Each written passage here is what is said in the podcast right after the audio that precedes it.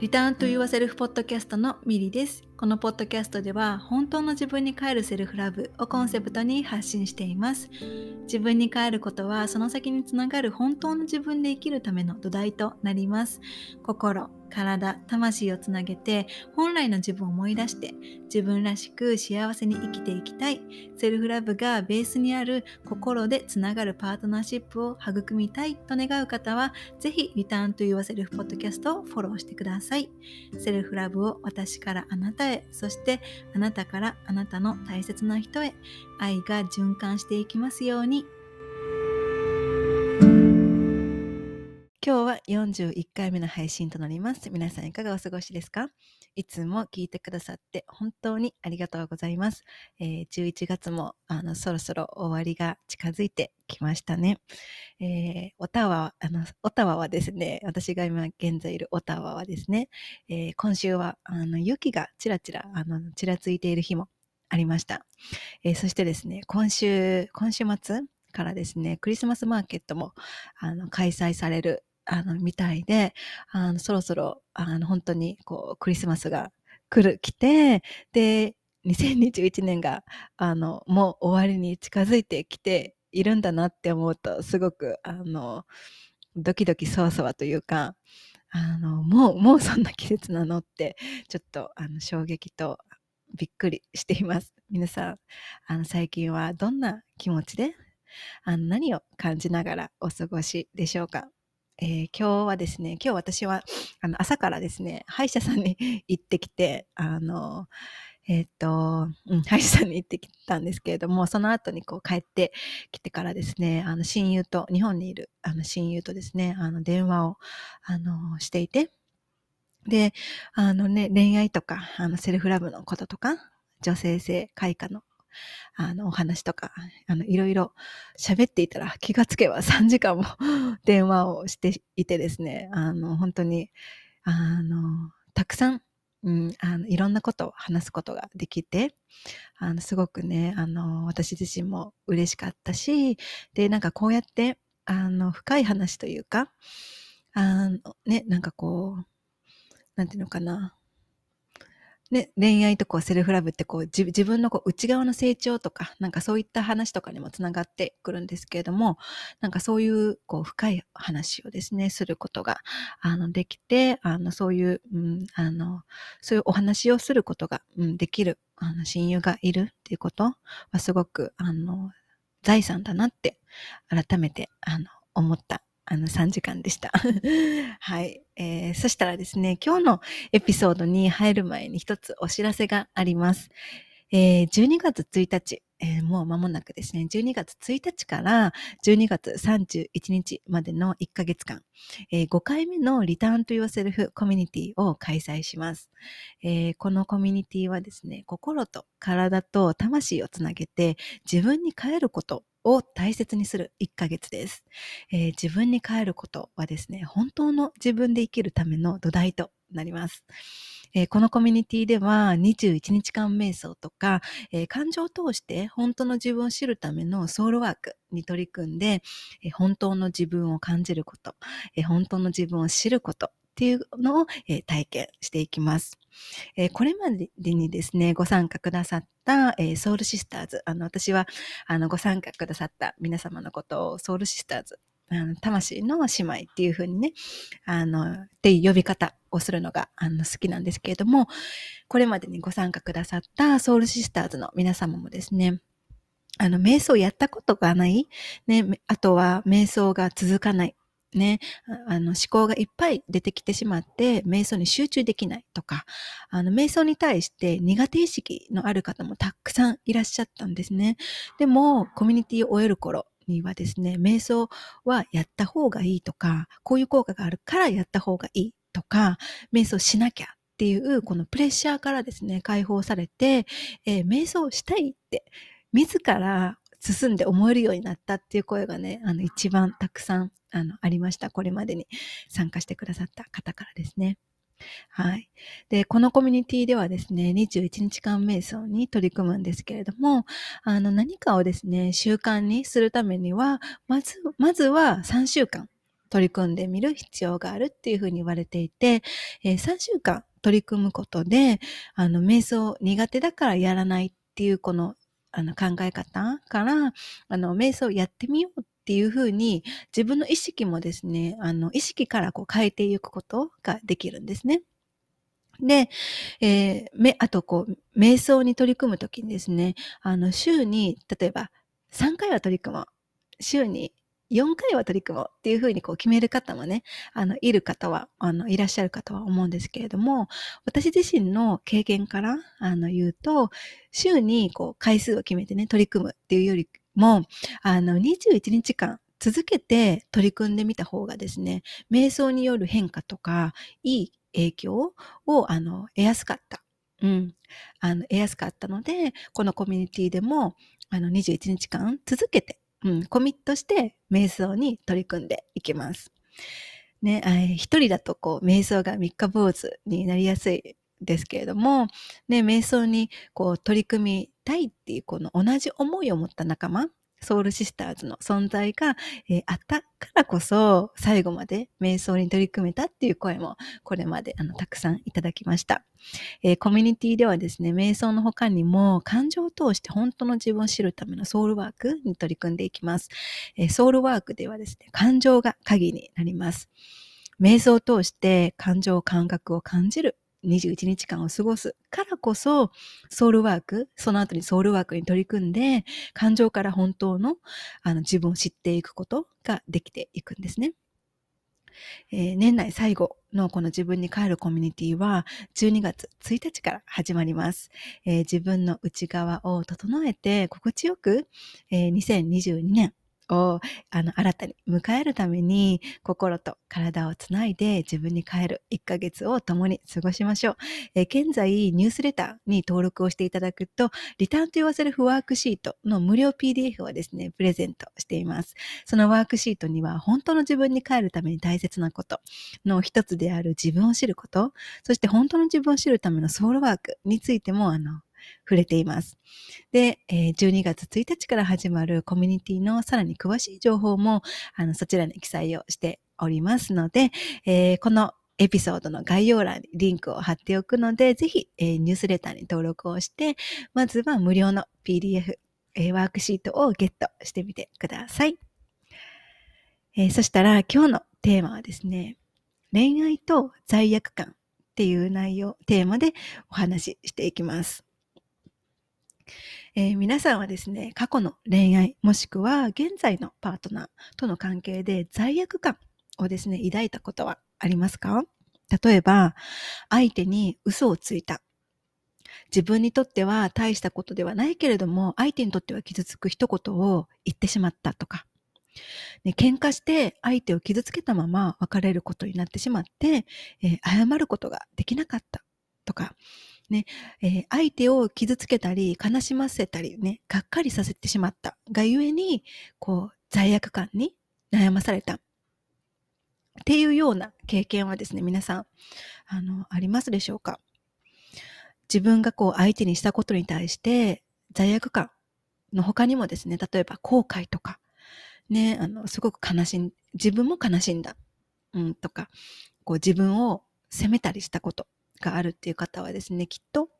なんていうのかな、罪悪感の深さとか、こう後悔の深さ、その深さにかかわらずね、そういった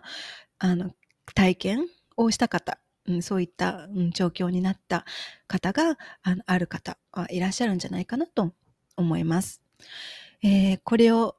ね、この話をこう話している私自身もですね、過去の恋愛で自分が相手にしたことに対してものすごく罪悪感に襲われたことがありました。で、その時の私はですね、こんな優しい人を私は傷つけてしまった。ね、私はなんて最低なんだろう。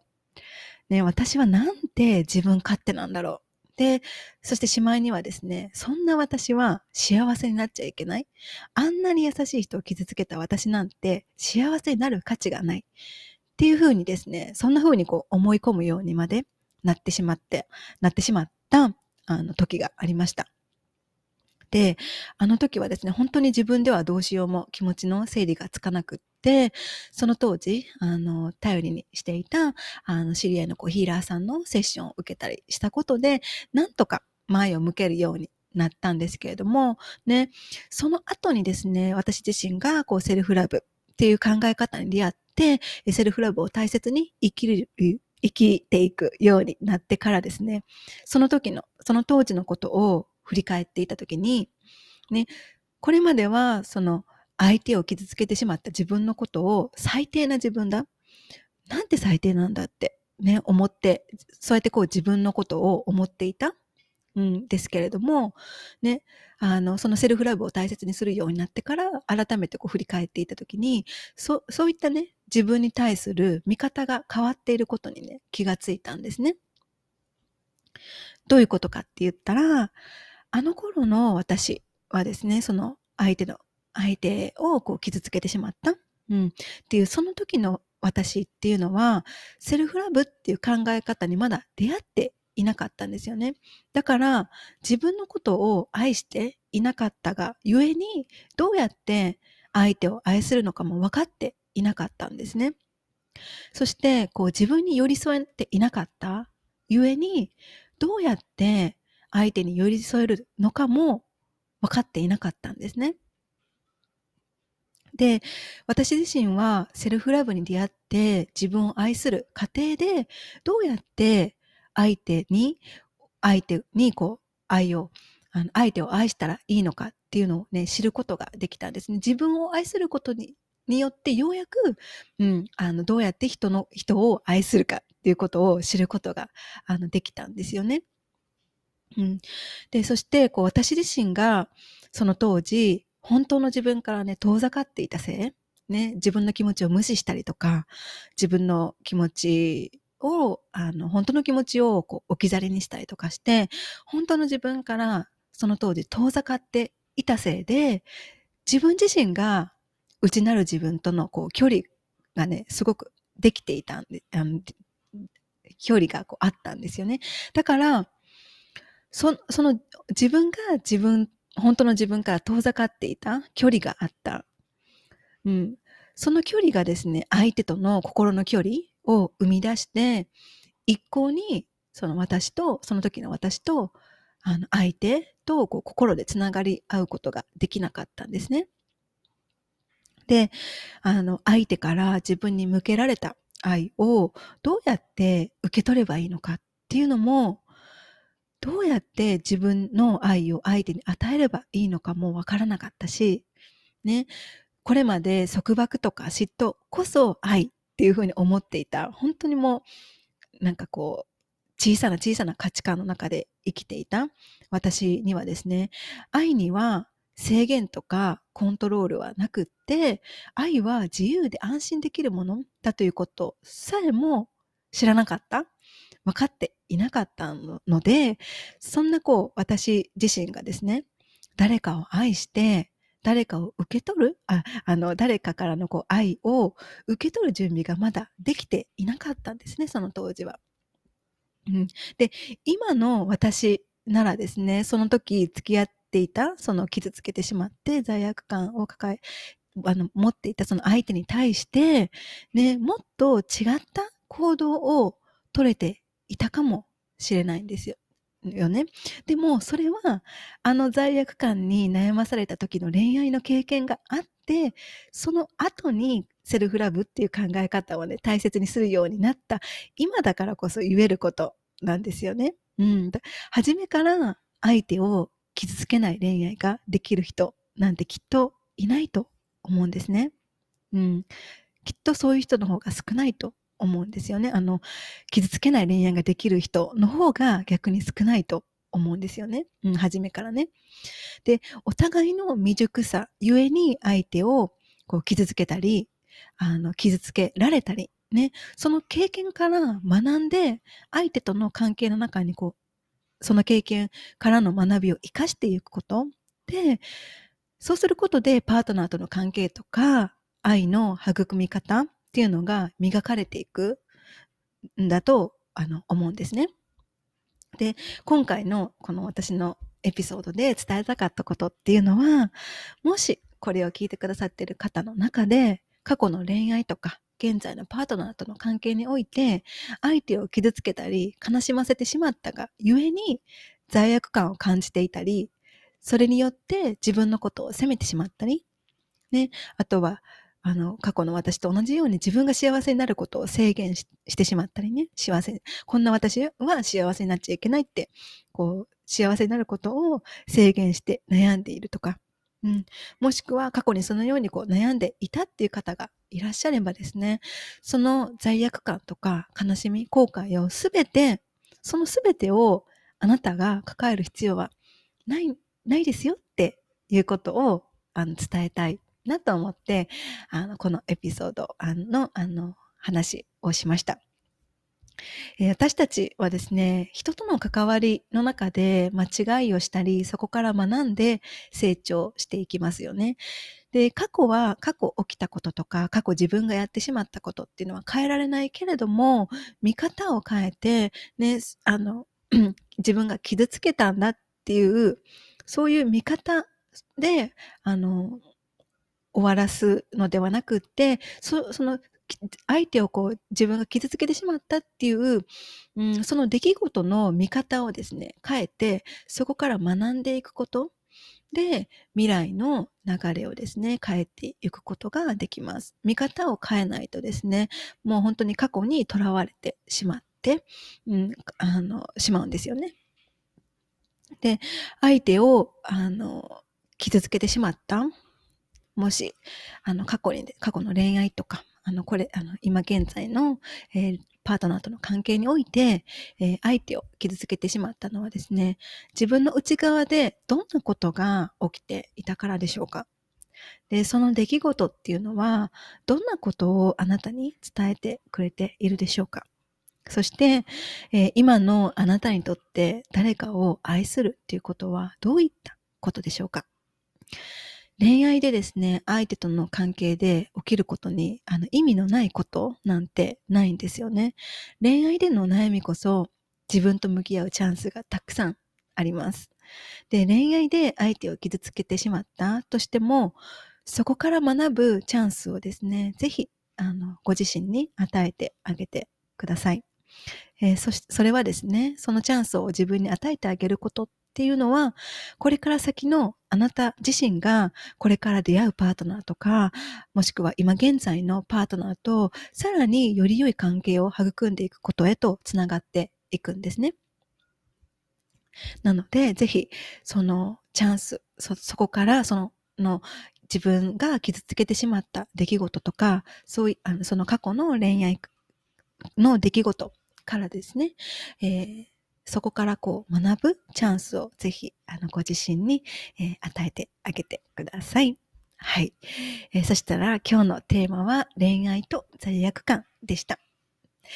それでは最後にリマインドです。現在、私のニュースレターに登録をしていただくと、Return to Yourself ワークシートの無料 PDF をプレゼントしています。そのワークシートには、本当の自分に変えるために大切なことの一つである自分を知ること、そして本当の自分を知るためのソウルワークについて、書いています。また、12月1日、まもなくですね、12月1日から始まる本当の自分に変えるコミュニティ、1ヶ月間のコミュニティのさらに詳しい情報も、そちらに記載をしています。概要欄にニュースレター、に登録をするリンクを貼っておくので、ぜひニュースレターに登録をして無料の、ワークシートをゲットしてみてください。私のニュースレターではですね、自分に変えるセルフラブをテーマに、不定期で配信をしているので、コミュニティの情報以外にもセルフラブとか、セルフヒーリング、そしてパートナーシップ、に関心がある方はぜひ登録をお願いいたします。それでは今回のエピソードは以上です。